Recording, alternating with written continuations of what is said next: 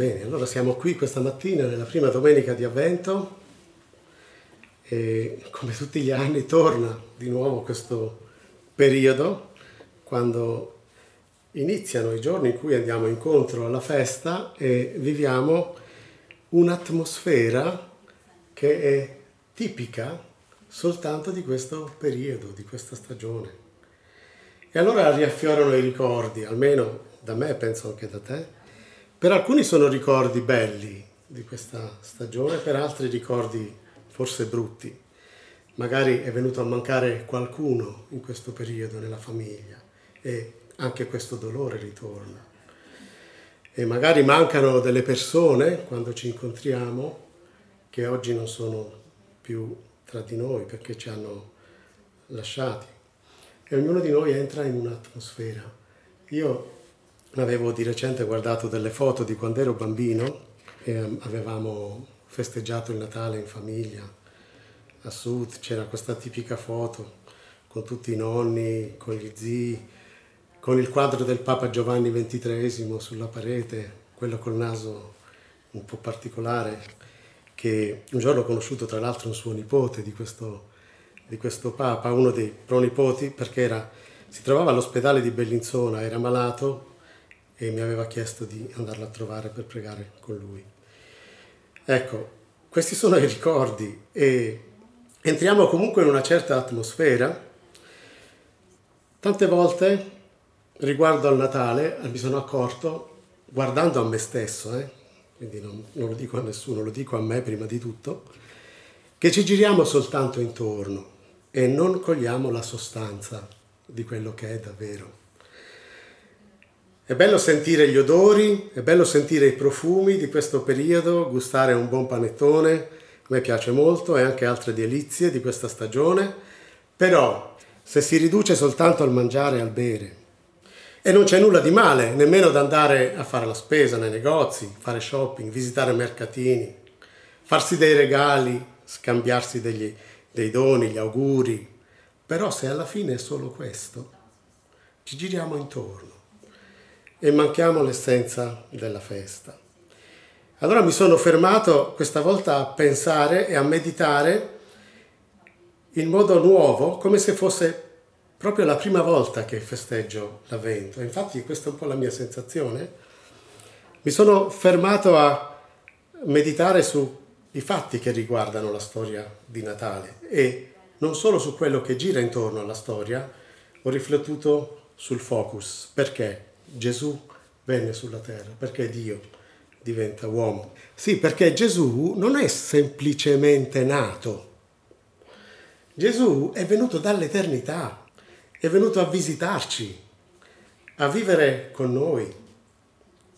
Il Dio infinito che è entrato nel tempo e nella nostra storia. E allora ci chiediamo perché? Perché doveva farlo? Perché lo ha fatto? Perché Dio ha preso natura umana. E così nei giorni scorsi ho cominciato a cercare nella Bibbia delle parole dove Gesù stesso dice io sono venuto per. Se guardate nei Vangeli, vi invito a farlo, nella Bibbia cercate questi versetti dove Gesù dice lui stesso io sono venuto e poi leggete cosa dice dopo. Perché? Io sono venuto per.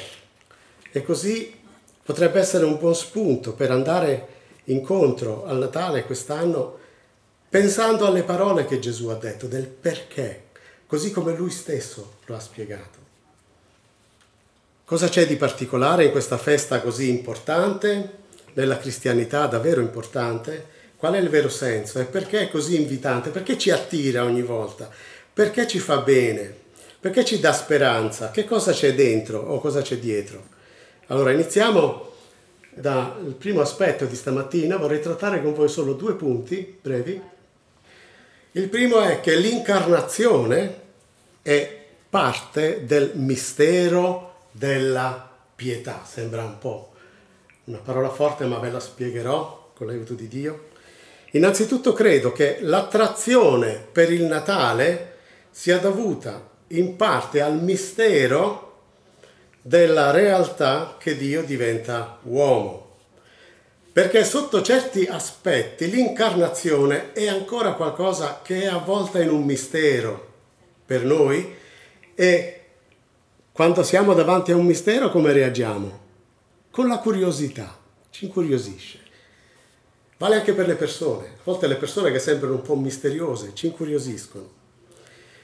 Il mistero della pietà, così lo chiama l'Apostolo Paolo in questo versetto, che dice: senza dubbio grande è il mistero della pietà, colui che è stato manifestato in carne è stato giustificato nello Spirito, è apparso agli angeli, è stato predicato fra le nazioni, è stato creduto nel mondo, è stato elevato in gloria. Allora, questo versetto che i primi cristiani lo cantavano, è una parte di un inno antico, questo cantavano un tempo, descrive qual è il contenuto della nostra fede. I primi cristiani cantavano il contenuto del credo, la realtà in cui viviamo, e ciò che descrive questo inno, questi versetti, è il contenuto di ciò che noi crediamo, quindi la realtà in cui crediamo, che fa parte della nostra devozione e della fede che ci salva.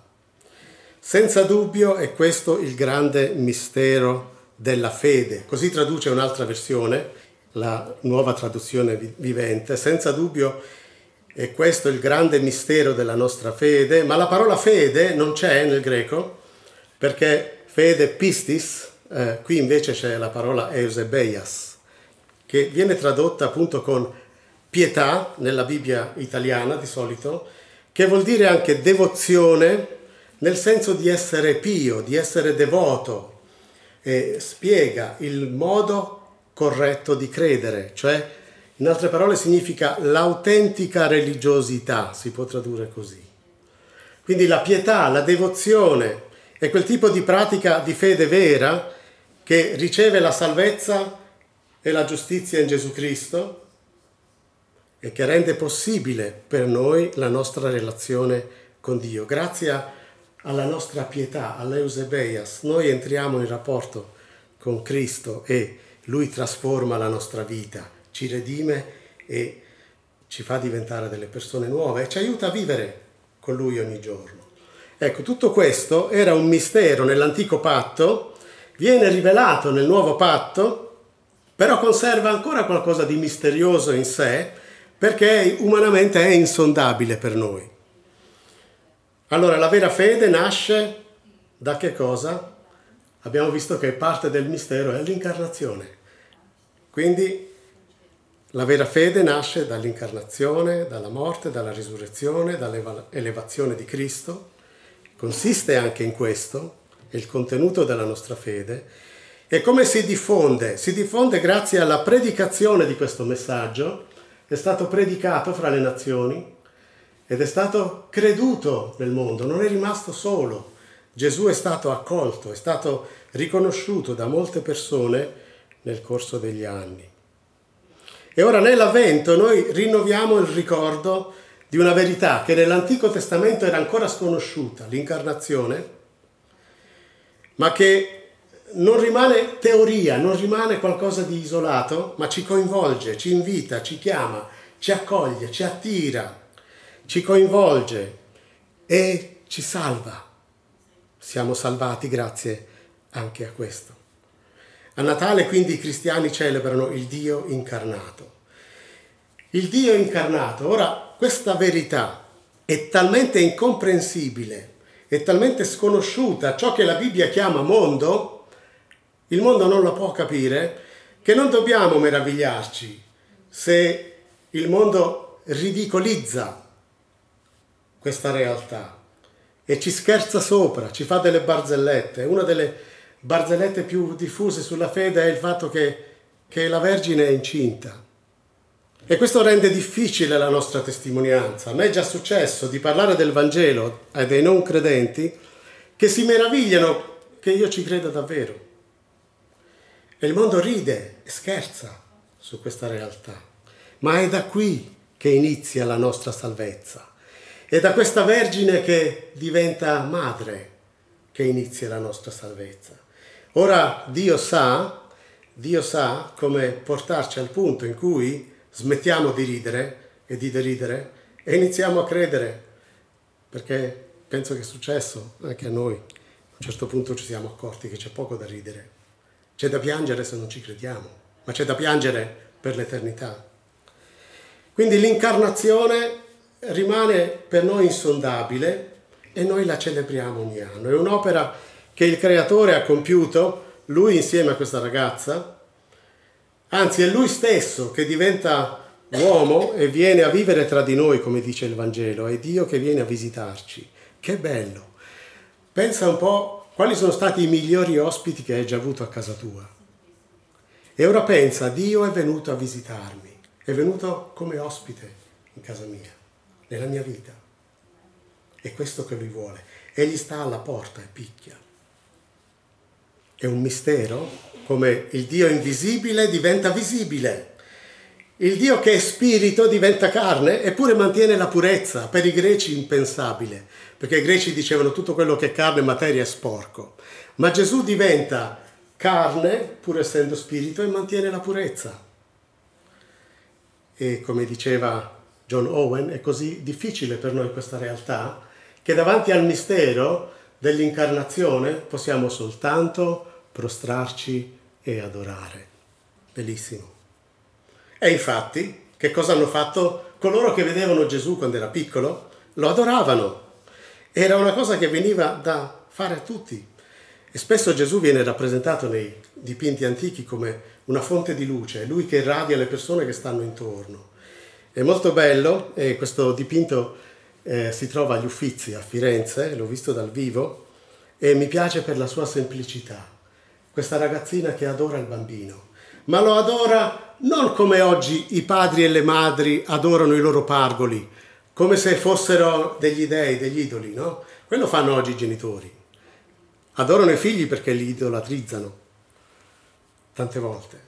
Maria adora il bambino perché sa che è il figlio di Dio ed è per questo che lo adora. Quindi Natale rimane sotto certi aspetti un mistero perché è insondabile, ma è anche un invito all'adorazione. Se vuoi trascorrere dei momenti tranquilli nell'Avvento, prenditi del tempo per stare davanti a Dio, per stare solo con Dio, per adorare Dio, per ringraziarlo, per lodarlo, perché questo ti porterà vicino a Lui. L'adorazione vera è la risposta a quello che Dio ci ha donato, e Dio ci ha donato Gesù, perciò noi possiamo adorare. Ecco perché ogni anno festeggiamo il Natale, festeggiamo l'Avvento e non ci annoiamo mai, perché è sempre nuova come festa. Vi leggo per concludere questa parte un versetto, cioè lo stesso versetto nella versione in lingua moderna che purtroppo è fuori stampa, che traduce così, sentite, è molto interessante. Senza dubbio non è facile vivere una vita piena di amore e di giustizia. Ecco, il mistero diventa non è facile, per renderlo più accessibile forse alle persone, ma anche se non è completo, e la pietà diventa una vita piena di amore e di giustizia. Questo sarebbe Eusebio. Senza dubbio non è facile vivere una vita piena di amore e di giustizia, ma la risposta si trova in Cristo, che venne sulla terra come uomo e fu dichiarato senza peccato dallo Spirito Santo. Egli apparve agli angeli e fu predicato alle nazioni pagane. Molte persone di questo mondo gli credettero e fu elevato alla gloria in cielo. Bellissimo passo. Ed ora andiamo alla parte meno misteriosa, la realtà per cui Gesù è venuto nel mondo. Se fate la ricerca, no? Cercate nella Bibbia le parole dove Gesù dice io sono venuto per, vi accorgerete che i motivi sono diversi. E non li dico tutti stamattina, ne dico uno solo. Gesù è venuto per compiere la volontà del Padre. Per compiere la volontà del Padre. Ora, questo aspetto della venuta di Gesù riguarda anche noi e vedremo perché. Riguarda noi perché nella volontà del Padre ci siamo anche noi dentro, in qualche modo, e riguarda noi perché ci insegna come compiere la volontà di Dio, noi stessi. Quindi Gesù venne sulla terra per compiere la volontà di Dio, e questo è anche il desiderio di ogni vero cristiano. Ogni vero cristiano vuole e prega: Signore, voglio fare la tua volontà, è vero? Hai già pregato anche tu così? Signore, voglio fare la tua volontà, ma qual è? E ora sappiamo, se abbiamo questo desiderio, se l'abbiamo già avuto, da dove viene. Viene dal fatto che il Signore è venuto anche Lui per fare la volontà del Padre, e noi abbiamo come cristiani i Suoi desideri. Quindi abbiamo anche noi questo desiderio. Là dove si compie la volontà di Dio, Dio viene glorificato. Là dove si compie la volontà di Dio, Dio viene riconosciuto, ma non solo, viene anche proclamato, adorato, ma viene anche combattuto, viene anche ostacolato, viene anche deriso. Queste due realtà vanno insieme. È così. E infatti se leggiamo nei Vangeli, io questa settimana stavo leggendo nel Vangelo di Marco, l'inizio, e ho letto il momento glorioso del battesimo di Gesù, che sale dall'acqua, e mentre sale dall'acqua vede questi cieli che si scindono, poi la colomba, lo Spirito Santo che viene su di lui, e poi la voce che risuona dal cielo: questo è il mio diletto figlio, nel quale mi sono compiaciuto. Che momento glorioso per il Signore! E se leggete la frase successiva c'è scritto: e dopo Gesù fu spinto, nel greco cacciato, nel deserto. Il deserto e la gloria, uno accanto all'altro nella vita di Gesù. La volontà di Dio include anche questo, non è sempre successo, non è sempre tutto va liscio, non è sempre io sono il cristiano ideale. Un momento glorioso può essere accompagnato dal deserto, un momento di acclamazione dove tutti ti fanno dei complimenti e ti dicono che sei bravo, ti puoi trovare un attimo dopo nella solitudine e sei solo tu. Eppure la volontà di Dio rimane perfetta. L'Apostolo Paolo dice che la volontà di Dio è buona, è gradita, accettevole, cioè va bene, così com'è per noi, ed è perfetta. Romani 12. E qualcuno ha detto, cito, in definitiva la volontà di Dio è la sua giusta decisione che determina tutto ciò che accade e fa sì che tutte le cose cooperino per la sua gloria, e aggiungo, per il bene di quelli che amano Dio. Quindi là dove Dio regna e la sua volontà è fatta, accade ciò che glorifica Dio, ciò che fa bene a noi chiamiamo Signore. Ora Dio compie la sua volontà per mezzo di Gesù Cristo, e Cristo viene per compiere la volontà di Dio. E a questo punto, questa mattina, vorrei soffermarmi su due aspetti della volontà di Dio. Perché la volontà di Dio include due parti. Uno è quello generale, che vale per tutti gli uomini. Ci sono delle cose che sono la volontà di Dio, sia per me che per te, cioè valgono per tutti. E poi c'è la volontà di Dio specifica, personalizzata, il piano che Dio ha per la tua vita, che non è uguale a quello che ha per me. Sono due lati della volontà di Dio. Allora, vediamo prima quello generale nella vita di Gesù e anche nella nostra. In Deuteronomio 29-28 c'è scritto: le cose occulte, cioè nascoste, appartengono al Signore, nostro Dio, ma le cose rivelate sono per noi e per i nostri figli, per sempre, perché mettiamo in pratica tutte le parole di questa legge. Quindi Dio ha delle cose che sono nascoste, però Dio ha delle cose che ci rivela, e quando Dio ci rivela delle cose lo fa perché valgono per tutti gli uomini, affinché noi le compiamo, affinché noi le mettiamo in pratica.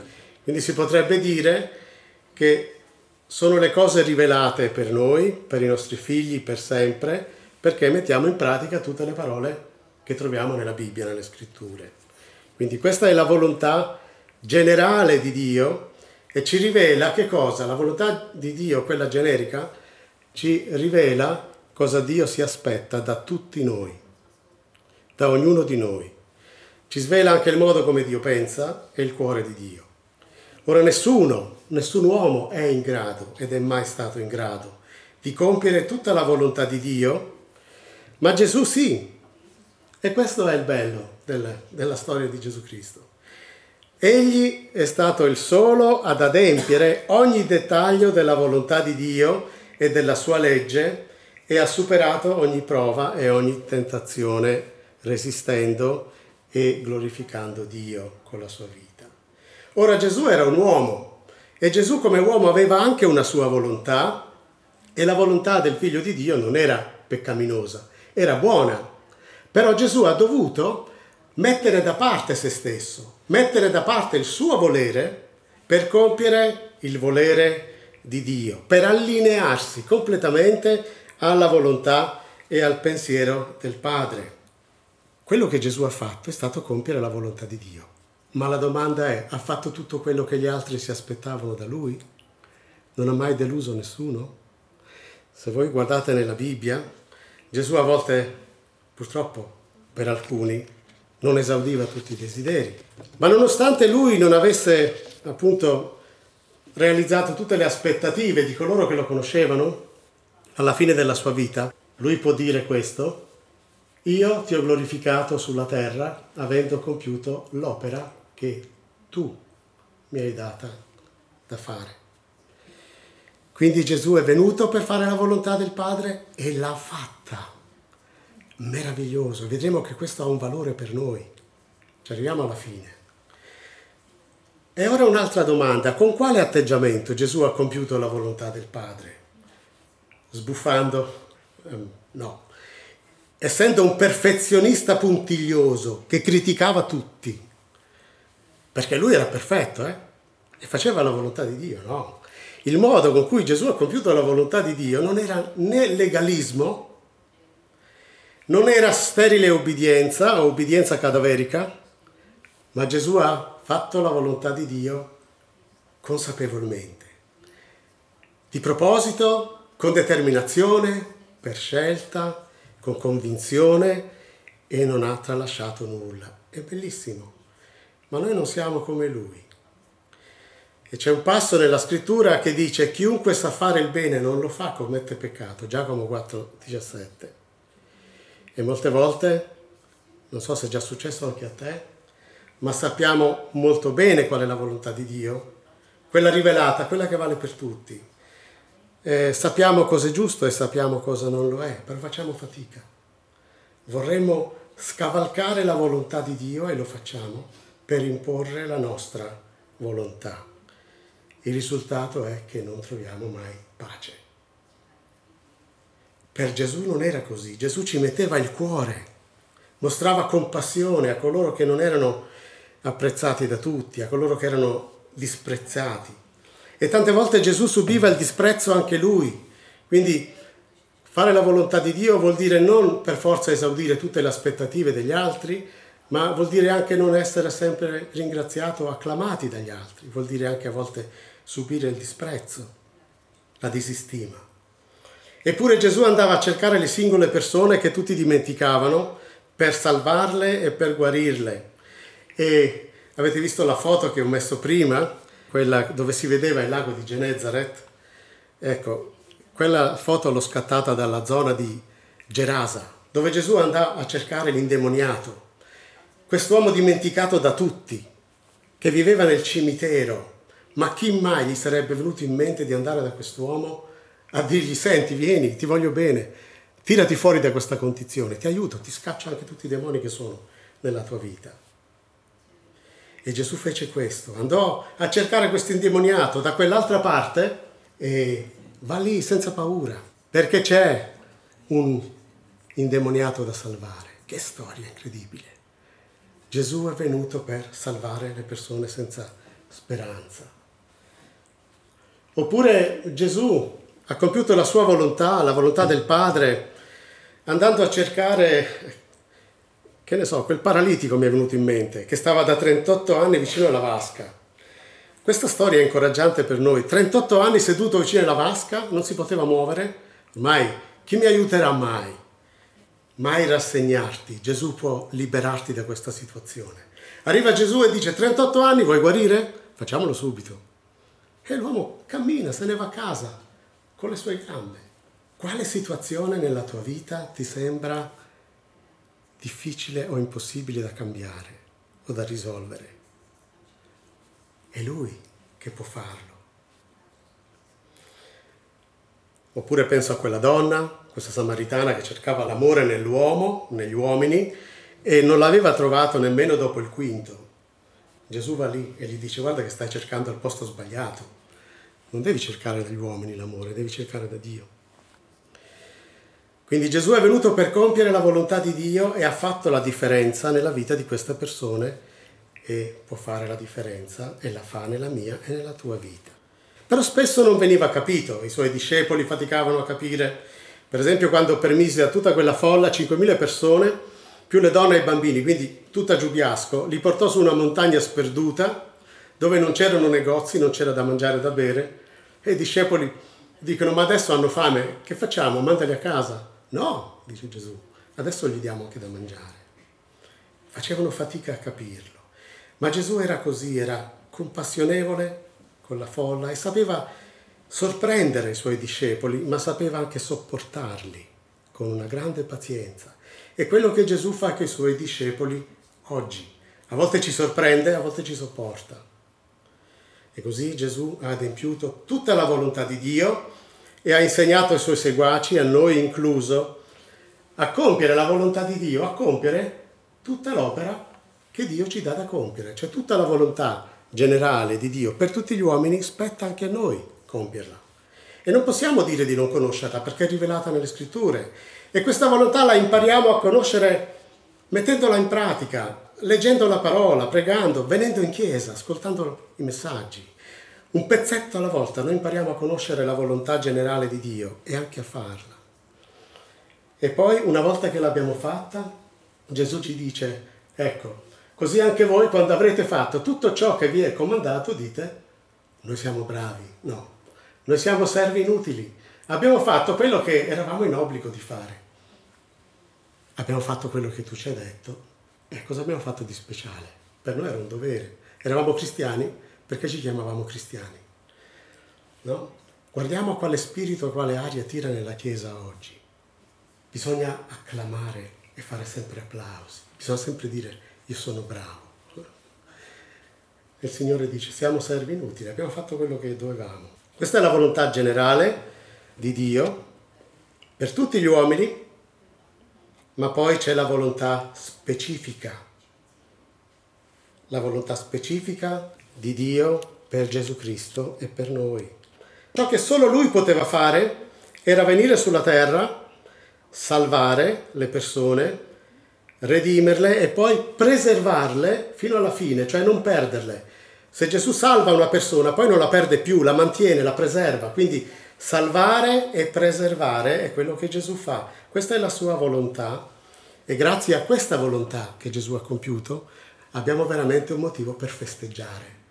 Abbiamo da festeggiare anche la nostra salvezza. Nel Vangelo di Giovanni leggiamo questo testo della volontà specifica di Dio per Gesù. Tutti quelli che il Padre mi dà verranno a me, e colui che viene a me io non lo caccerò fuori, perché sono disceso dal cielo non per fare la mia volontà, ma la volontà di colui che mi ha mandato. Questa è la volontà di colui che mi ha mandato, che io non perda nessuno di quelli che egli mi ha dati, ma che li risusciti nell'ultimo giorno. Poiché questa è la volontà del Padre mio, che chiunque contempla il Figlio e crede in Lui abbia vita eterna, e io lo risusciterò nell'ultimo giorno. Dio manda Gesù nel mondo e gli dice: questa è la volontà specifica per te. Vai, salva le persone che dovrai salvare e custodiscile fino alla fine, e poi verrà l'altra parte, risusciteremo, saremo con Lui. Gesù era particolarmente focalizzato sulla missione della sua venuta, che consisteva nel cercare e salvare coloro che erano smarriti e perduti. E quindi quando ti senti smarrito e perduto, sappi che sei la persona giusta per Gesù.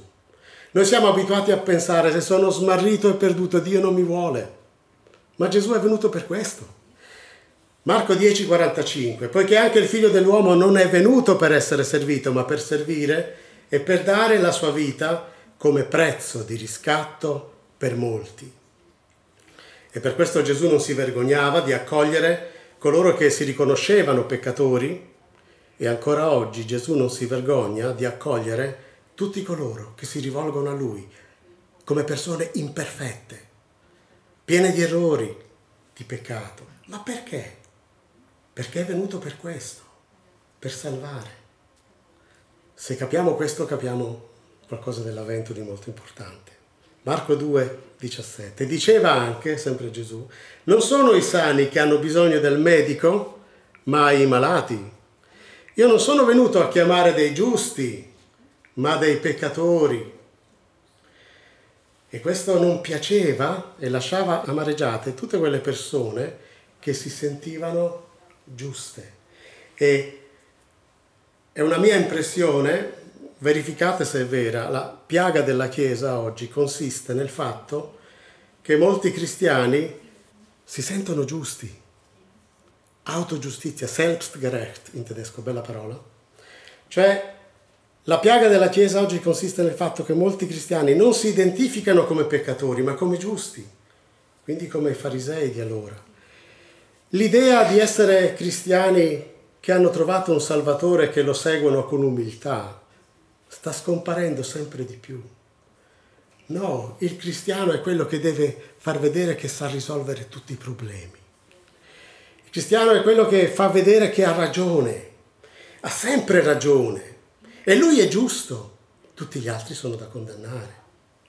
Ma la bella notizia del Natale è che noi possiamo dire non è così, e va bene così.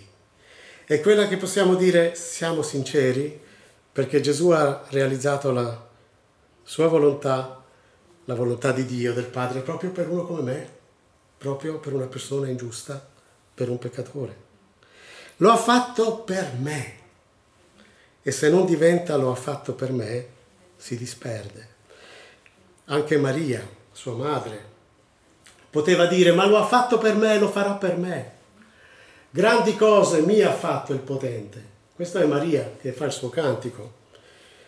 Santo è il suo nome e la sua misericordia si estende in generazione per quello che lo temono, Luca 1, 49, 50. Grandi cose mi ha fatto, l'ha fatto per me, dice Maria. E la domanda è, puoi fare tu queste parole? Le puoi fare diventare tue? Egli l'ha fatto per me. E il Vangelo diventa gioia solo se posso dire, lo ha fatto per me. Il ladrone sulla croce disse a Gesù, ricordati di me quando sarai in paradiso, ricordati di me. Era evidente che lui era un ladrone, non poteva neanche nasconderlo. Però avrebbe potuto inventarsi qualcosa, avrebbe potuto paragonarsi con l'altro ladrone e dire io però sono meglio di lui. Lui è anche un ladrone, ma è peggio di me. E avrebbe potuto dire, Signore, ricordati che l'altro ladrone lì, quello sulla croce accanto, è peggio di me. Io lo conosco. Ricordati di lui, dagli quello che si merita. Perché io con la mia coscienza sono a posto. Perciò, poi, portami pure in paradiso, Tu sei bravo. Ma ricordati di quello lì. E no, ricordati di me. Lo ha fatto per me. E basta. E che ti importa dell'altro? Dice Gesù a Pietro quando dice, Signore, tu mi dici che io un giorno morirò ammazzato? Martire? E Giovanni? Cosa sarà di lui? E Gesù gli dice, ma a te che ti importa di lui? Tu guarda per te. Lo ha fatto per me. E non mi importa, o non mi deve importare cosa Dio farà con la vita di un'altra persona. Certo puoi pregare, ma comincia a pensare che l'ha fatto per te. L'Apostolo Paolo scrive, sono stato crocifisso con Cristo, non sono più io che vivo, ma Cristo vive in me.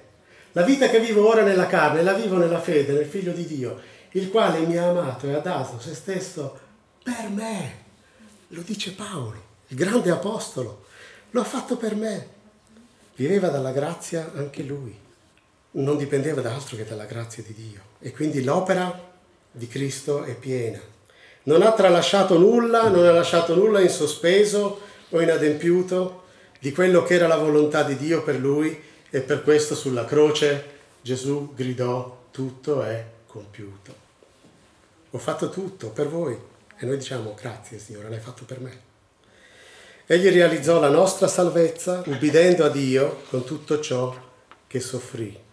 E ora, come unico mediatore, Gesù ci insegna che il modo in cui possiamo affrontare i nostri fallimenti morali, la punizione che deriva dall'andare contro Dio, è tornare da Lui, rifugiarci da Lui sotto la croce e chiedere: Signore, perdonami, purificami e liberami. Ed ora torniamo al Natale, all'Avvento. Quando leggiamo i Vangeli e leggiamo la nascita di Gesù all'inizio, è bellissimo, perché vediamo una grande festa, gioia nel cielo, gloria a Dio, pace in terra. È favoloso, tutti sono felici. E nelle prime pagine del Vangelo non si capisce ancora che Gesù soffrirà, che la volontà di Dio per lui includerà una grande sofferenza, un grande dolore. Però questa gioia viene interrotta bruscamente, la gioia del Natale, quando appena sentiamo parlare che c'è un pazzo di nome Erode che decide di uccidere tutti i bambini, e lì diciamo: come? E già lì finisce questa situazione idilliaca.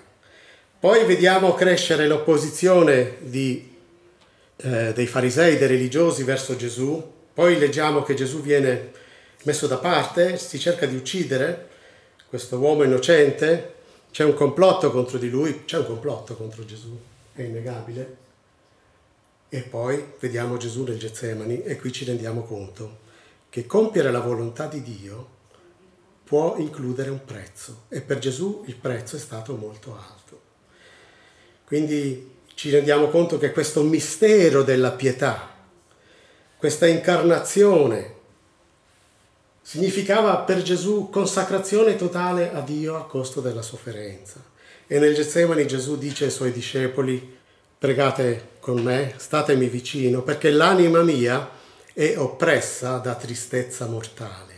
Matteo 26. Gesù era spaventato, era angosciato, e nel Getsemani Gesù perde la sua tranquillità che aveva, ma comincia a essere agitato, si getta a terra, comincia a lottare nella preghiera, ed è talmente sopraffatto da questo orrore del dover sopportare il giudizio di Dio per i nostri peccati che non suda più soltanto, sanguina.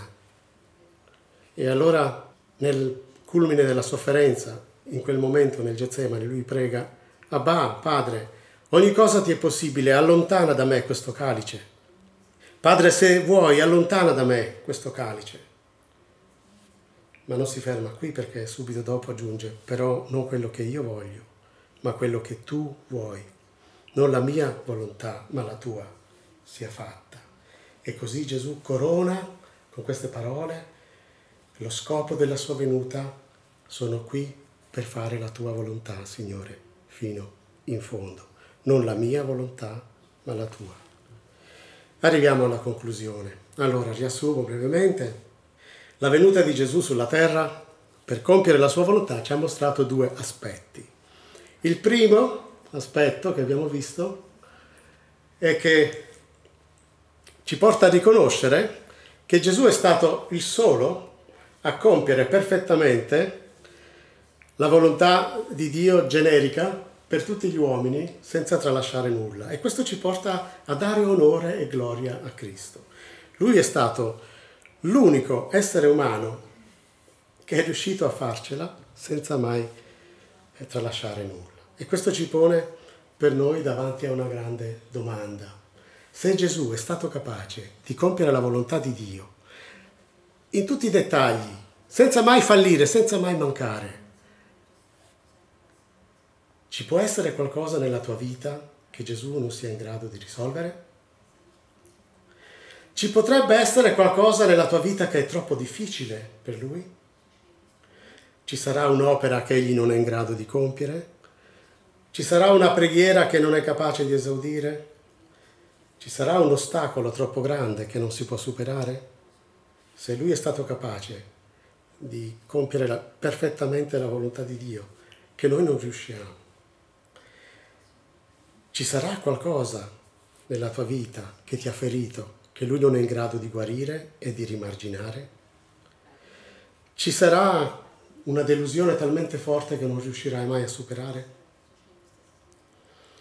Inoltre, questo è il primo aspetto. Il secondo è, quando vediamo che Gesù ha compiuto la volontà di Dio fino in fondo, ricordiamoci che l'ha fatto per noi. Gesù Cristo ha compiuto la volontà di Dio fino in fondo perfettamente invece nostra, cioè sostituendosi a noi. Lo ha fatto come mediatore per noi che confidiamo in Lui, e quando noi confidiamo in Cristo, Dio vede anche noi così. Vede noi attraverso Gesù e vede noi imperfetti come perfetti, perché ci guarda attraverso Gesù.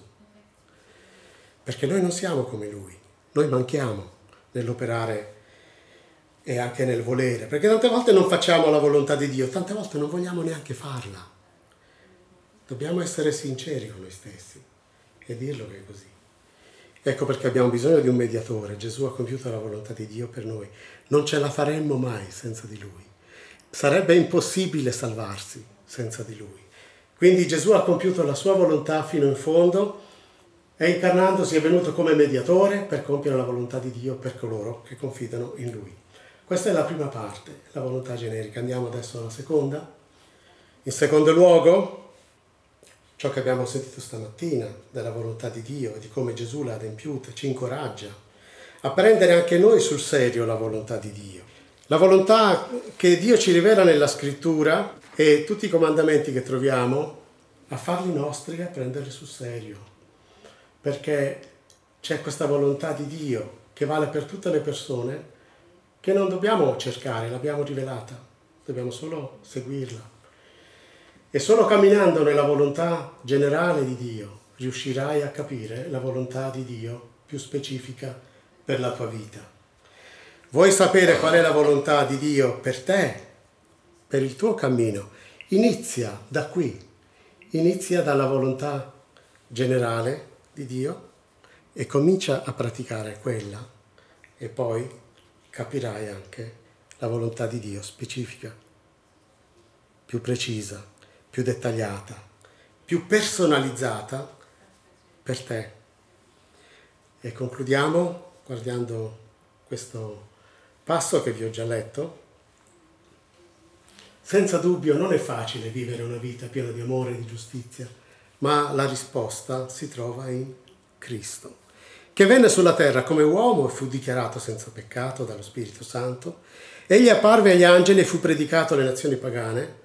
Molte persone di questo mondo gli credettero e fu elevato alla gloria in cielo. E se crediamo che Gesù Cristo è diventato il nostro Salvatore, il nostro Signore, non possiamo tralasciare il fatto che Gesù è diventato anche il nostro esempio. E se abbiamo accettato ciò che Lui ha fatto per noi, lo ha fatto per me, allora sì, possiamo seguire il suo esempio. Infatti a questo siete stati chiamati, scrive Pietro, poiché anche Cristo ha sofferto per voi, lasciandovi un esempio, perché seguiate le sue orme. 1 Pietro 2,21. Vi auguro un buon Avvento. Amen.